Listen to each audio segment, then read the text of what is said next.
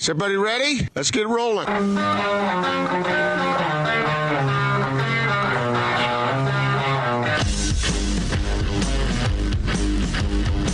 This is The Big Show on 97.5 1280 The Zone and The Zone Sports Network.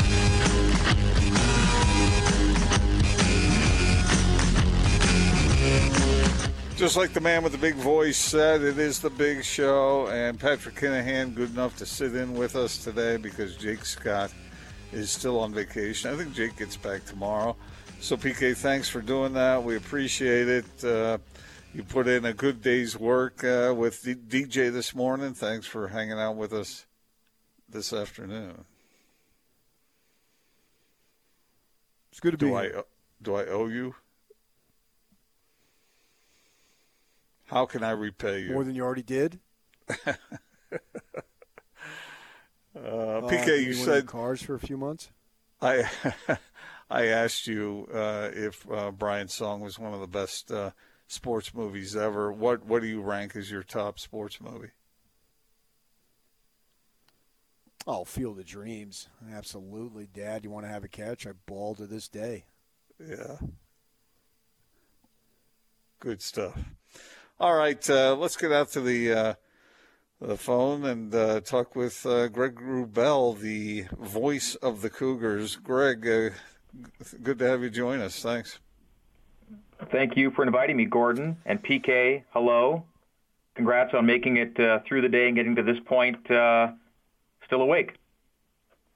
It's uh, Greg. Uh, you know from your radio experience and doing all kinds of shows through the years that uh, putting in a good uh, four hours in the morning and then four hours in the afternoon. That's that's a decent day's work.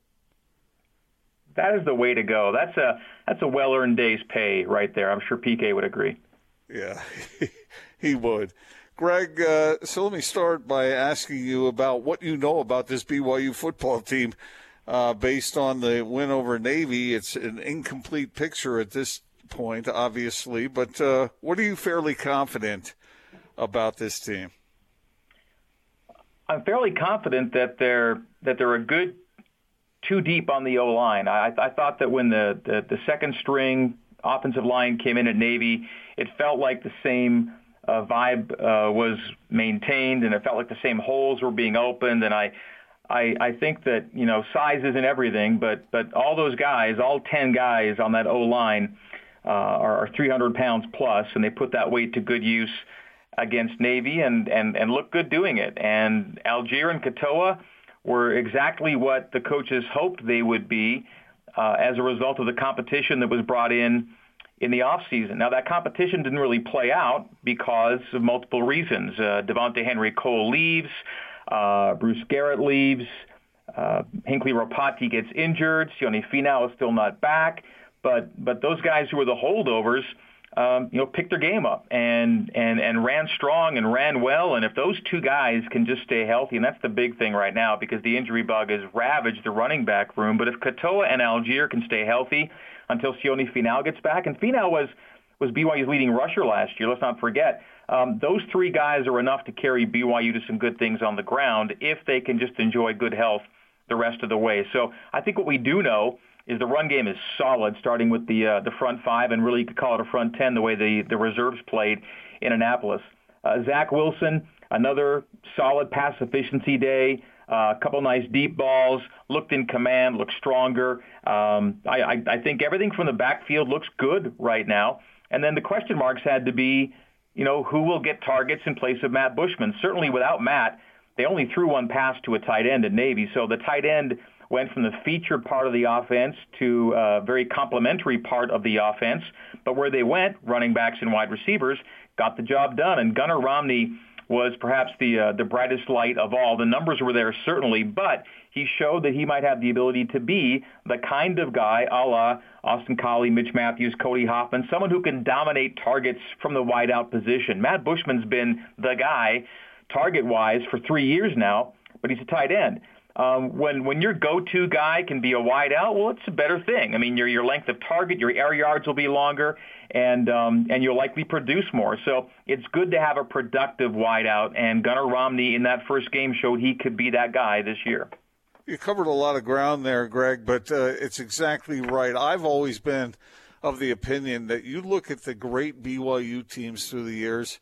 What did they have in common? The quarterbacks get a lot of attention, but those wide receivers in the good years, they're pretty good.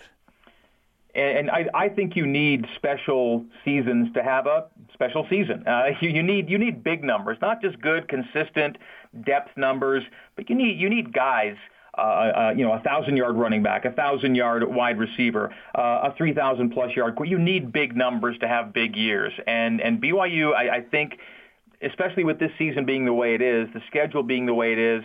Um, you know, there's the potential to have certain guys shine, and I, I think it's integral and essential for BYU to really stand out.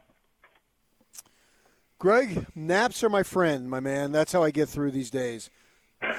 Sleep. Take naps. I love naps. Big nap fan myself, PK. Yeah, got to take them every afternoon now. Uh, I have my warm milk and then I take a nap. Even I can see you cuddle up with the Afghan. I hear you. Yeah. Uh, as I look at BYU's schedule, and I, I probably have some recency bias because I was joking with David Nixon this morning that I actually watched the entire Troy, Troy game against Middle Tennessee State. I never would have thought I would have watched 60 minutes of Troy. But now I'm going to watch 60 minutes of Troy in two consecutive weeks. But I think I can make an argument, and maybe I'm overstating it, that this is one of the better teams BYU is going to play this year. Well, you, you were originally going to look at, uh, you know, you, you thought Navy had something going. They didn't look great uh, in the first game, and then they didn't look great in the first half against Tulane through six quarters of play. You're wondering what Navy was going to be this year. They look a little better, having come back to win that uh, that, that Tulane game. Army it was only a couple games uh, or a game, but they were ranked, and it looked like they had something going. Uh, that game goes away. You, you look at Houston, October 16th, and, and that's the one that kind of lurks because it's a true road game. And you know, Houston's legit with a good program, but they're you know a good coach, beg your pardon, but uh, um, they're wondering when they're going to get to play a game right now. Mentally, they've got to be frazzled. They've had every game canceled or postponed due to COVID right now. They've still not played a game. They'll have only one game before BYU if we get to that. So Houston looks like it's a challenge. But back to your original question, yeah, why not Troy? Uh, Troy didn't have a great year last year, but but it was a first year under a new head coach, Chip Lindsey. They still won five games, but the the seasons preceding that, they were knocking off and racking up those double-digit win years every year. In fact, if you go back since 2016, PK, um, they have I think only 15 FBS teams have more wins than Troy uh, since 2016. Um, only one team has more takeaways than Troy since 2016. Um, they've got a stable and nice running backs, uh, decent enough offense that puts up a lot of points in a quick tempo under Ryan Pugh. Pugh, of course, the former BYU O-line coach, now the second-year OC at Troy, and they were a top 20 offense in the first year under Ryan. Despite the fact they were only five and seven, so a lot of reasons to think that Troy can be a stiff challenge, and let alone the fact that since they've gone to FBS in 2001, um, they have five big time wins over P5 programs. Now, BYU is not a P5, but BYU is the biggest name Troy is going to see this year. And speaking of Jeff Grimes, he was a coach at LSU in 2017 when Troy beat LSU. And that was the LSU team that shut BYU out at New Orleans at the Superdome, let's all recall. So um, there's some up close experience with the program pulling off big wins. New coach, but Chip Lindsey is an offensive mind. He's been a Pac 12 OC, he's been an OC at Auburn and they showed in their first year they're out to score some points and do it in really quick fashion, as you know, PK, because you watched the Troy game this past Saturday.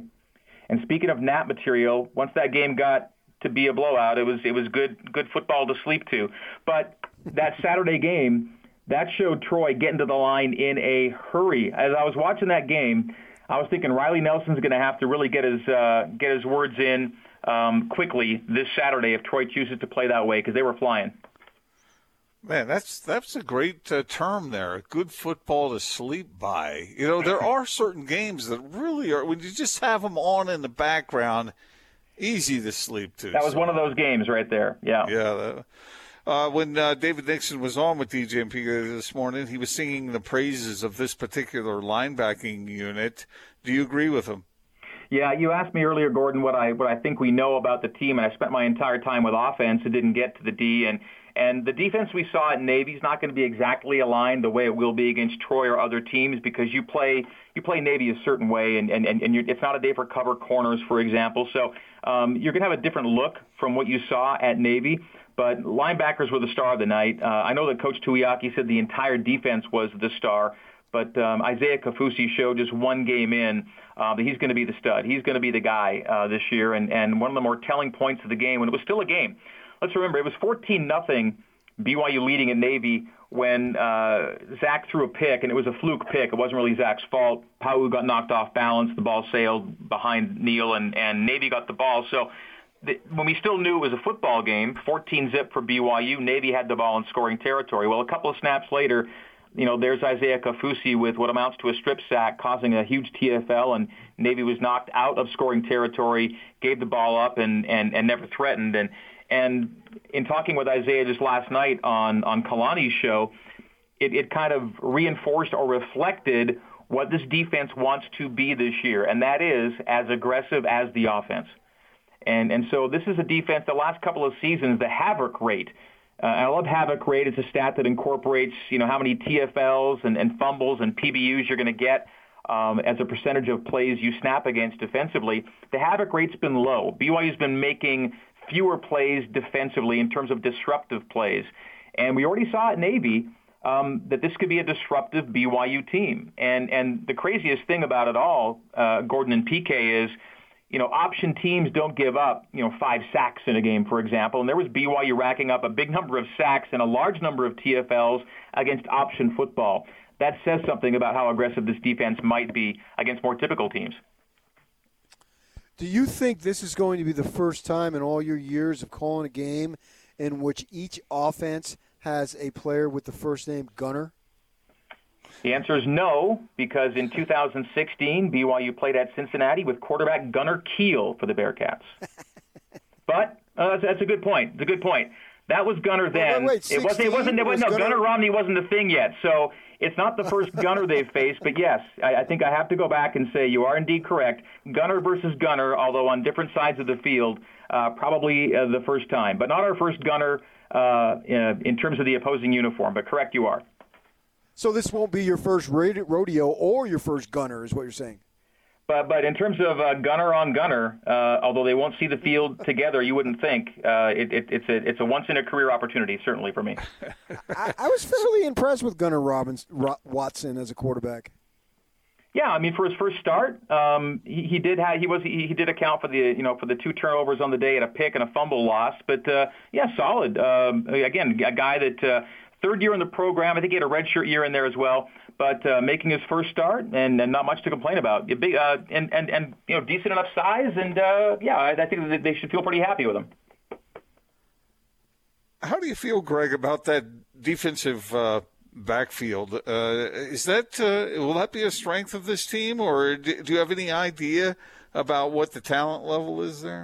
Well, again, it's not, not the best representation when you play option football in game one, but I think what's yeah. going to happen in game two is uh, we're going to see one of the out of sight, out of mind players uh, for BYU, and that's been Chris Wilcox. He's been around a while and has played a lot of games, but injuries have been the story of his career the last couple of seasons. I would I wouldn't be surprised. I, I'd be crossing fingers that we get to see Chris Wilcox uh, back at corner um, this weekend. Um, someone that um, I think will become a more familiar name uh, to BYU fans is a kid named Micah Harper. Another good corner, but only a freshman, uh, but I think has impressed the coaches to this point in the season. And then when you throw a combination of Troy Warner and Zane Anderson uh, at safety with Chaz Ayu's ability to, to filter in and occupy any number of roles as, as a floater back there, a guy that could play um, you know, a hybrid linebacker safety position. I think there are enough playmakers who will develop. Uh, they're, they're not the deepest corner right now, but the return of Wilcox is big. Um, you know, D'Angelo Mandell is still a part of the deal. Keenan Ellis is still a part of the deal. And again, Mike, Micah Harper, for a young guy, has opened a lot of eyes. So uh, let's call the secondary um, still unknown because what we saw in Annapolis will be different from what we see on Saturday against Troy. But uh, uh, at least enough names back that have made some plays with uh, Wilcox and Anderson and Warner uh, primary among them. So I wanted to discuss the quarterback position, Greg. I mean, these guys, three guys play last year. They all had their moments. Nobody leaves. They got this Conover kid who's from Chandler. I used to cover Chandler High when I was down there, same school as Romney. I know it's it's such a big time program that Herm Edwards hired their high school coach to be his running backs coach, which means recruit kids out of Chandler. And now we know they're offering the kid from uh, Corner Canyon, what's his name, Dart. I'm wondering, man, how are they able to keep all these quarterbacks happy? Well, I'm sure that your uh, your Chandler sources and contacts will tell you just uh, how real of a deal uh, Conover appears to be, yep. but. Um, you know, his his clock hasn't really, you could argue, even begun to tick because this year is a free year, right? So yeah. uh, they have time for him, and, and hopefully he will be of the mindset that I've got time to sit and wait and watch and learn and get better. And and you know, Zach Wilson, you would expect um, if he has a good season, would be um, uh, looking at one more year at, at BYU. Um, the real question becomes you know, between, you know, Jaren Hall and, and, and Baylor Romney, um, you know, what does the competition look like with Conover when, when he really gets going? And I think you really just have to let the best guys win. And, and it wouldn't be, I mean, every program deals with um, a surplus of quarterback talent that eventually leads, you know, somebody to explore different options for no other reason than uh, the competition, you know, produces a pecking order. And that's, that's fine. That that's to be expected, and not that anybody is forecasting anyone leaving right now. And you talk about keeping everyone happy. Well, sure, ideally you keep four great quarterbacks in the program, and no one gets antsy. But we all know that's not the most realistic expectation. Good quarterbacks want to play. And, and some good quarterbacks can't be mollified with the hope of injury to the main guy. Uh, and, and that's just the way it is, and the way it is at really good programs. It just so happens that at BYU, the number two and the number three have expected to play and have gotten to play a lot of snaps over the last number of years, really since Max Hall, right? I mean, but the, the, the, the John Beck, Max Hall years were the years of quarterback continuity and consistency. Since then, it's been a carousel. And a lot of it's injury related, but not solely so. And, you know, Taysom Hill only got one true full season in during all of his time at BYU. And so the other guys have had to play, including freshmen. And that's why you have Zach Wilson in a unique position to be the first quarterback ever at BYU already to have led the Cougars in passing yards as both a freshman and a sophomore. If he does it as a junior, he'd be on the verge of being the first quarterback ever to be a four-year leader in passing yardage. That just doesn't happen at BYU or most any other program. But that's where BYU's been because of the carousel nature uh, under center. Um, a long answer to a, a short question, but sometimes you can't keep everybody happy. But BYU wouldn't be the first program to deal with that. Ideally, though, the reason you have some movement, if there is to be that, is because uh, you have somebody pretty special uh, coming up, um, uh, you know, through the ranks and maybe even pressing the older guys to perform. Greg, you've probably been asked many times what was the most exciting game you've ever called, but I want to ask a little different question. What game has been the most fun to call? well, it's okay if it's um, you know the same answer because that BYU Utah game in 2006, uh, it's known for the final play, but so much went on of a back and forth nature in that game, with with BYU leading by double digits, to Utah leading by double digits, to BYU going in front, to Utah getting back in front uh, with with you know under a minute and a half to play, to then BYU going on that drive. Tough to get a lot more fun than that game. It had a lot going on, guys. It had a lot of points. It had the dramatic finish. It was fall football. It's a season finale. That's about as fun as it gets. And I'm sure I could pick up, you know, higher scoring games, you know, BYU and Toledo with the points just flying around. But man alive, um, Beck to Harline, 2006, at Rice Eccles, that's tough to top in a lot of ways. Greg, we appreciate you joining us today. We'll see what happens with this team this year because this could, really could be one of Kalani's best teams, maybe his best team, and somewhere along the way, uh, maybe that'll be evidenced. Uh, I, I, it's a little more difficult with this schedule than it would have been, obviously, with the original. But uh, well, I don't know. Uh, we'll, well, see what happens. On, on that point, you know, Gordon, they, they, they would have been even better you know, with, with Matt Bushman not getting hurt and, and with a couple more running backs not not to, you know, getting hurt or leaving. They could have even been deeper there. Um, so it's a good offense that, that would have even been tougher to defend had those things not transpired. But that said, there's enough talent there. As to what you said about schedule, it's true. Um, you know, but I think you know observers will understand BYU had a packed schedule ready to go until it blew up, yeah. and they had to cobble together what they could in a short amount of time and get the teams that would agree to play BYU, and that's what they've done. So that being the case, since there are no P5s and there may not be ranked teams uh, on the schedule, what you have to do is take advantage of your opportunities to not just play well, but look really good and just kind of just win everything. And and to the point where BYU in mid to late October into November can again be a conversation piece. And it's been a while since BYU's been a conversation piece, a true national conversation piece in October, certainly into November.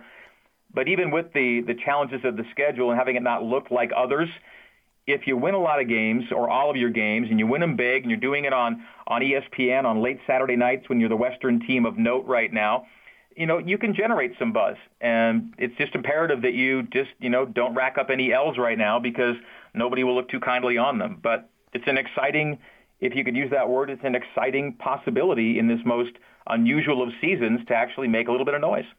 I'll sneak one more in. We talked with uh, Bolerjack about – how he feeds off the crowd when he's calling a game. Do you feed off the crowd, or are you able to generate the same kind of excitement without anyone in the stadium other than what's going on on the field? You know, I, I felt that once the Navy game got going, uh, the plays were the plays, and, and great plays still generated uh, excitement for me, and I, I still felt the same lift. The, the big difference is the layout potential, and Bowler, you know, probably would have told you this too. You can you can have a great moment and let the crowd you know, take the broadcast away for a few seconds, let the crowd really swell and, and, and reinforce what you just were able to call, you know, that opportunity is not there. Um, but I think there's genuine excitement, you know, when, when, when a short run becomes a long run or when a long ball in the air becomes a caught touchdown uh, or the play is still the play. And I, I hope that my energy um, felt familiar to people at Navy. It's truly bizarre uh, to show up at a stadium you know, three or four hours before kick like we do and encounter nobody in the concourse and nobody in the elevator and almost nobody in the press box. It, it was strange at Navy. Um, yet you know that, that you know the red light's going to go on. You're going to have a game to call, but none of the buildup felt at all familiar. And we'll be in a similar situation Saturday at LaVell Edwards Stadium. It's kind of sad too because we expected to have fans, right? And this late development changes the complexion of the game uh, quite a bit. The hope is that before this season is out, LaVell Edwards Stadium will have seen some fans for some games, but we know we'll have at least two um, in empty stands. But I pledge, Gordon, to Cougar Nation that I will bring it. I'll have the energy ready to roll on Saturday night. Well, hey, Greg, before we go, man, I heard about your father. Just want to pass along my condolences.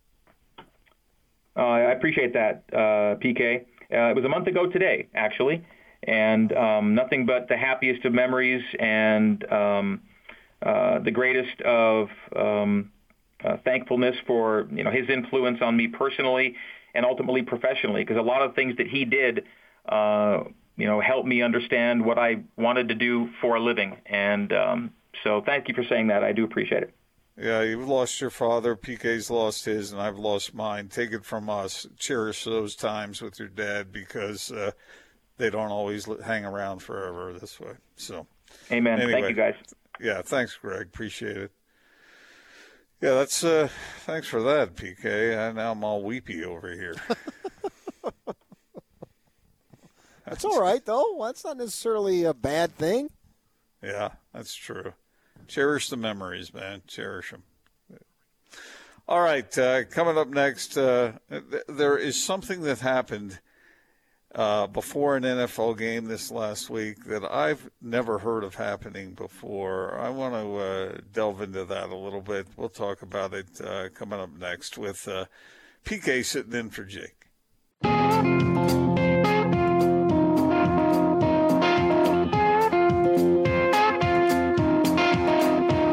remember uh, Utah State football. Uh, who knows when we might hear something about that? I'd say keep an eye on. Oh, we know, Scotty. Days. Come on.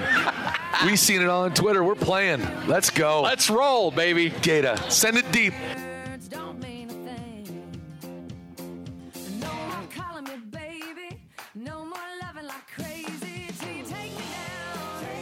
Is that a little uh, breaking news there that we heard? What was that? Uh, that was Craig Smith, who was the guest on the Utah State Coaches Show last night with Scotty G, right here on 1280, the home of your uh, Utah State Aggies. Maybe he was having a little fun. Maybe he knows something. Maybe a little both. Who knows? Uh, well, uh, yeah, it sounds to me like the Mountain West and the Pac 12 are going to be firing up some football here coming up pretty quick. What do you think, PK? Oh, I guarantee it. I was I, I told on I said on our show a couple weeks ago. DJ asked me a question about football. I said for Pac-12 football. I said I'd be shocked if they weren't playing in November. And I didn't specify a date because I wasn't told a date, but I was told they'd be back in November. I did not know specifically, so I don't necessarily. I'm still not reporting a date, but I've only, it's only been further confirmed to me that I'd be shocked if they're not going to play, and they're going to try to play, and there may be some interruptions because of the virus. I understand all that, but I, I believe that they're going to play. It's uh, it's an unprecedented time for we we've we've talked about uh, this uh, the, the coronavirus and its effect on sports for many many months now. But I have a story here in front of me, and we've all heard it today. But it's maybe unlike anything I've ever seen when it comes to medicine and football. Chargers quarterback Tyrod Taylor, he missed the uh, Chargers game against the Chiefs. Turned out to be a fantastic game.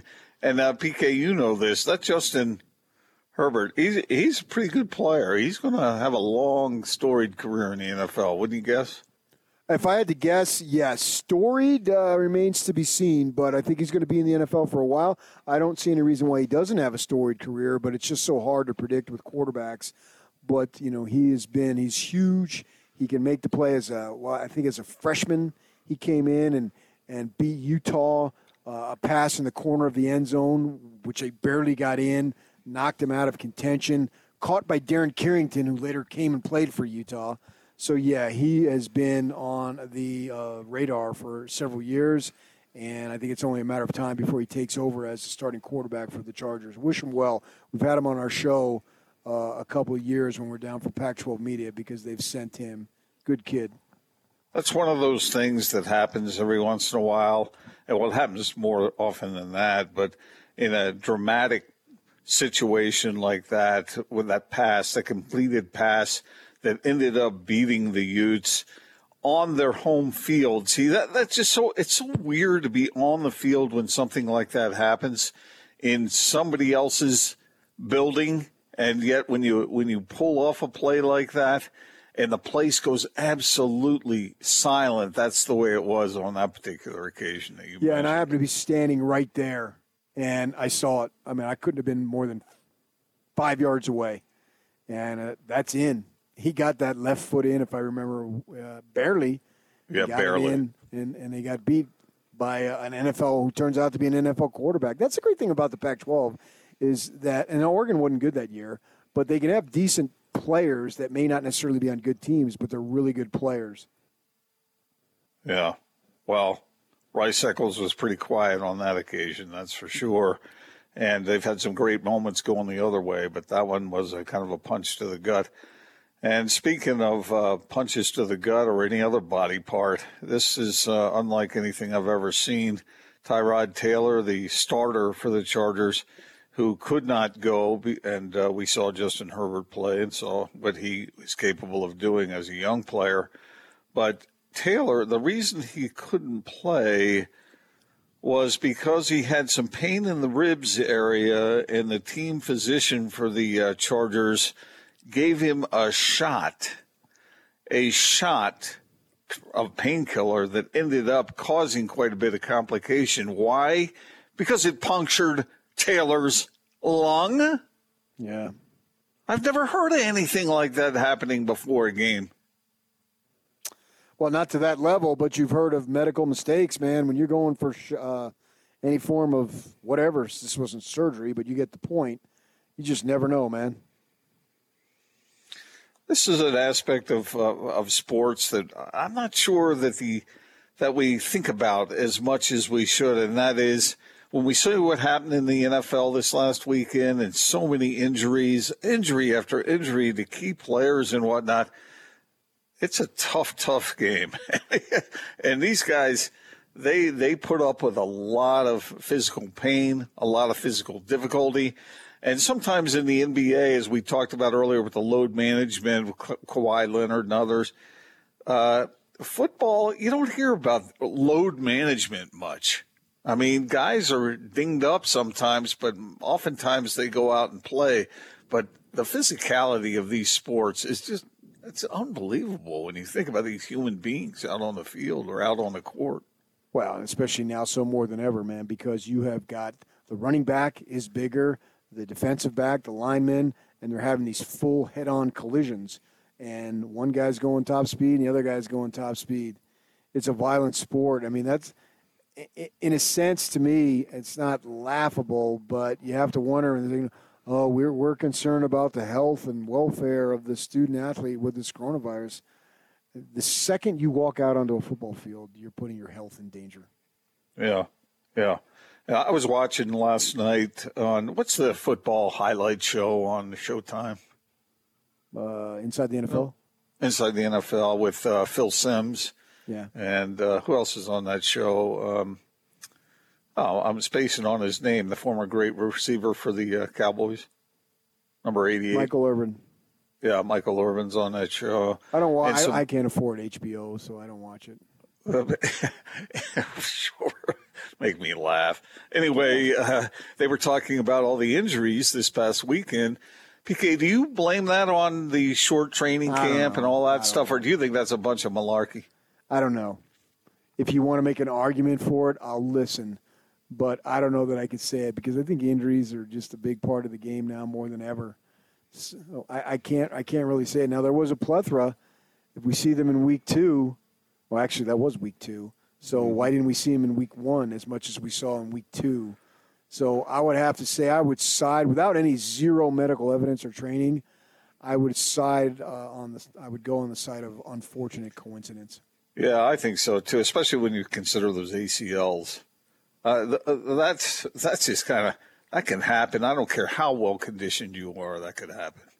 Yeah, well, So- we've seen that non-contact. It can happen. Yeah, exactly. And then those high ankle sprains and stuff. I mean, I don't know. Anyway, I, I don't think it was so much a, a matter of anything having to do with a lack of a preseason or anything like that. I think it was just unfortunate. was a good word that you used. All right, coming up next, it's uh, the highlight of everybody's day on the big show. Everyone's but Austin's, apparently. I don't know. Uh, it's time for the Not Sports Report coming up next, so you won't want to miss it. Right, Austin? Yeah, uh, if you got kids in the car, skip this next segment. No, not true. Stay with us. Check this out. And now, your Not Sports Report on 97.5 1280 The Zone and The Zone Sports Network.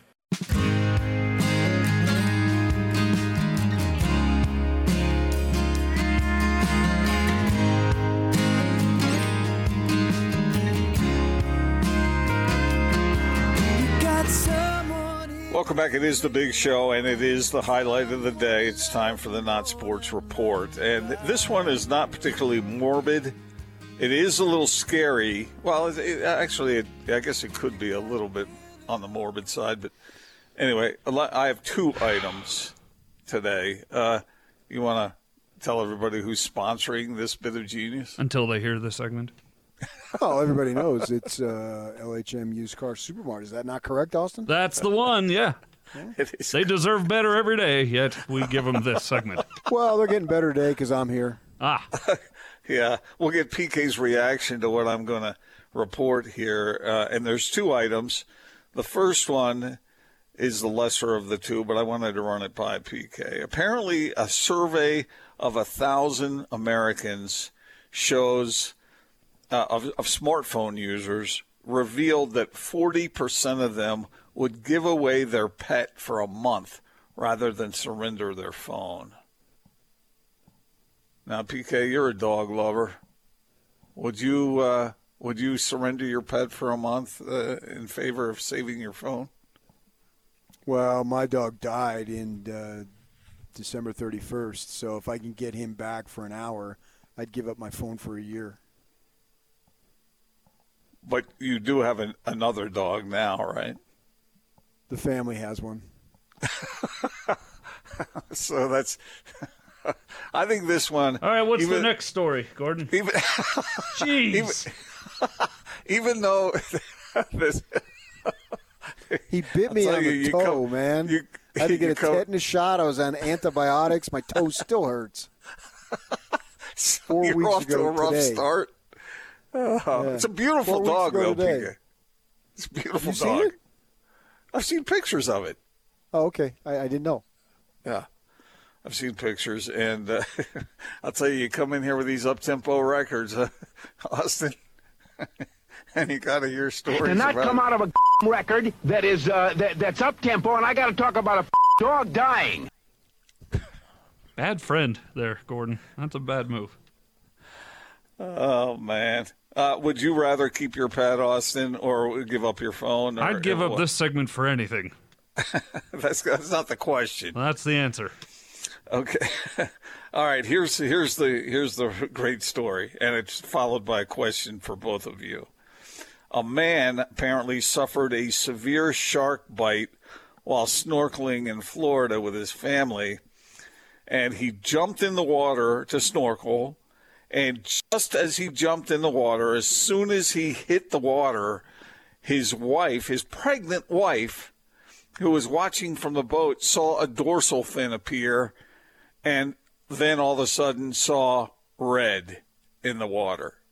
The shark did bite her husband, took a chunk out of his shoulder, and what did she do? She She said, at least it wasn't my cell phone. Gave birth.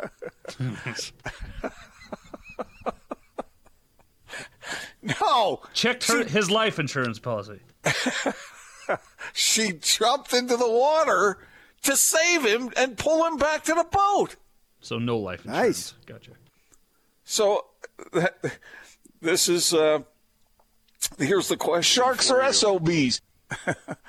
Would your wives jump into the water to save you if you were under a shark attack? Should she? No. Would she? Probably. Yeah, absolutely mine would. See, the thing about it, Gordon, is I know how to treat women the way they deserve to be treated, and in kind, they return the favor. Uh, I You treat a tell you how lady the right way, they'll do whatever you want them to do. Let me tell you. Oh, jeez, and it'll be spoken. It'll be well. No, no. This is very clean, Gordon. This is about treating a woman the way they deserve to be treated. That's the emphasis. You're putting the emphasis in the wrong spot. No, you treat a lady like she deserves to be treated. And let me tell you, I just have a skill in that area. Austin, I can't tell you how many times I've walked up to Jackie and said, "I don't know how you do it." Putting up with him. Well, You must treat her well because she stays with you, and uh, that's a good thing. She probably doesn't ask him about the dog dying. So I that's think a the win. phrase is relishing being with me. How do you relish being with him? So you, after all these years, PK, how many years of marriage? 14. Uh, oh, DJ's had it worse. How many years? 14. We- We lived together for 16. Okay, right. Okay, 30 years, Who are you, Lloyd? 30 plus years of marriage, and you and you treat your wife. You think that in your evaluation, you have done a great job of treating your wife absolutely the way she should be treated. Are you asking me or, Yes. or, or what here? I mean, Yeah. it speaks for itself, Gordon. You've seen me. You talk about Rico Suave. That's who I am. Something All reeks, right. that's for sure. I, I just wondered whether uh, Whitney and Jackie would jump into the water after you, because I kind of have my doubts about my wife. I'm not sure. I don't know how eager she would be. And this woman was pregnant. Wow, what a hero! So did she bump the shark with her stomach? How did, what did she do? I don't know. She just grabbed her husband and pulled him back to the boat because he was. And how serious was he injured? Uh, fair, they said severely. Oh, wow. Yeah. So had a No- significant loss of blood then, I guess? Yeah, And uh, no man, update, that's no, no update here on his condition. But uh, I'm, I'm You mean he may that- have died? We just wasted all this time and he may be not with us? Yeah, I need to know Be what better. happened. Give me the conclusion. You can't give me and take me half the way there, Gordon. You got to finish the story. That's Good just bad grief. reporting. Guy might be dead anyway. And Glad we you did figured, this segment. Uh, I, he's dead. So here you go, Jaws. Come on over. You can have the other shoulder. Grab a leg too. I mean, what the heck? Let's see here. Uh, the guy's name was Eddie. He says he lives in Atlanta. He was taken from the water uh, to uh, from uh, to the Ryder Trauma Center via airlift, and Not uh, getting better. His his injuries were described, quote, as severe, although his condition has not been released. Man, wow. That, that's awful and traumatic. David Locke next. Oh man! Well, I hope it had a happy ending. so I'm not. It, well, not quite maybe it did for the shark. I don't know. I quit. Stay with us, David Locke. Next.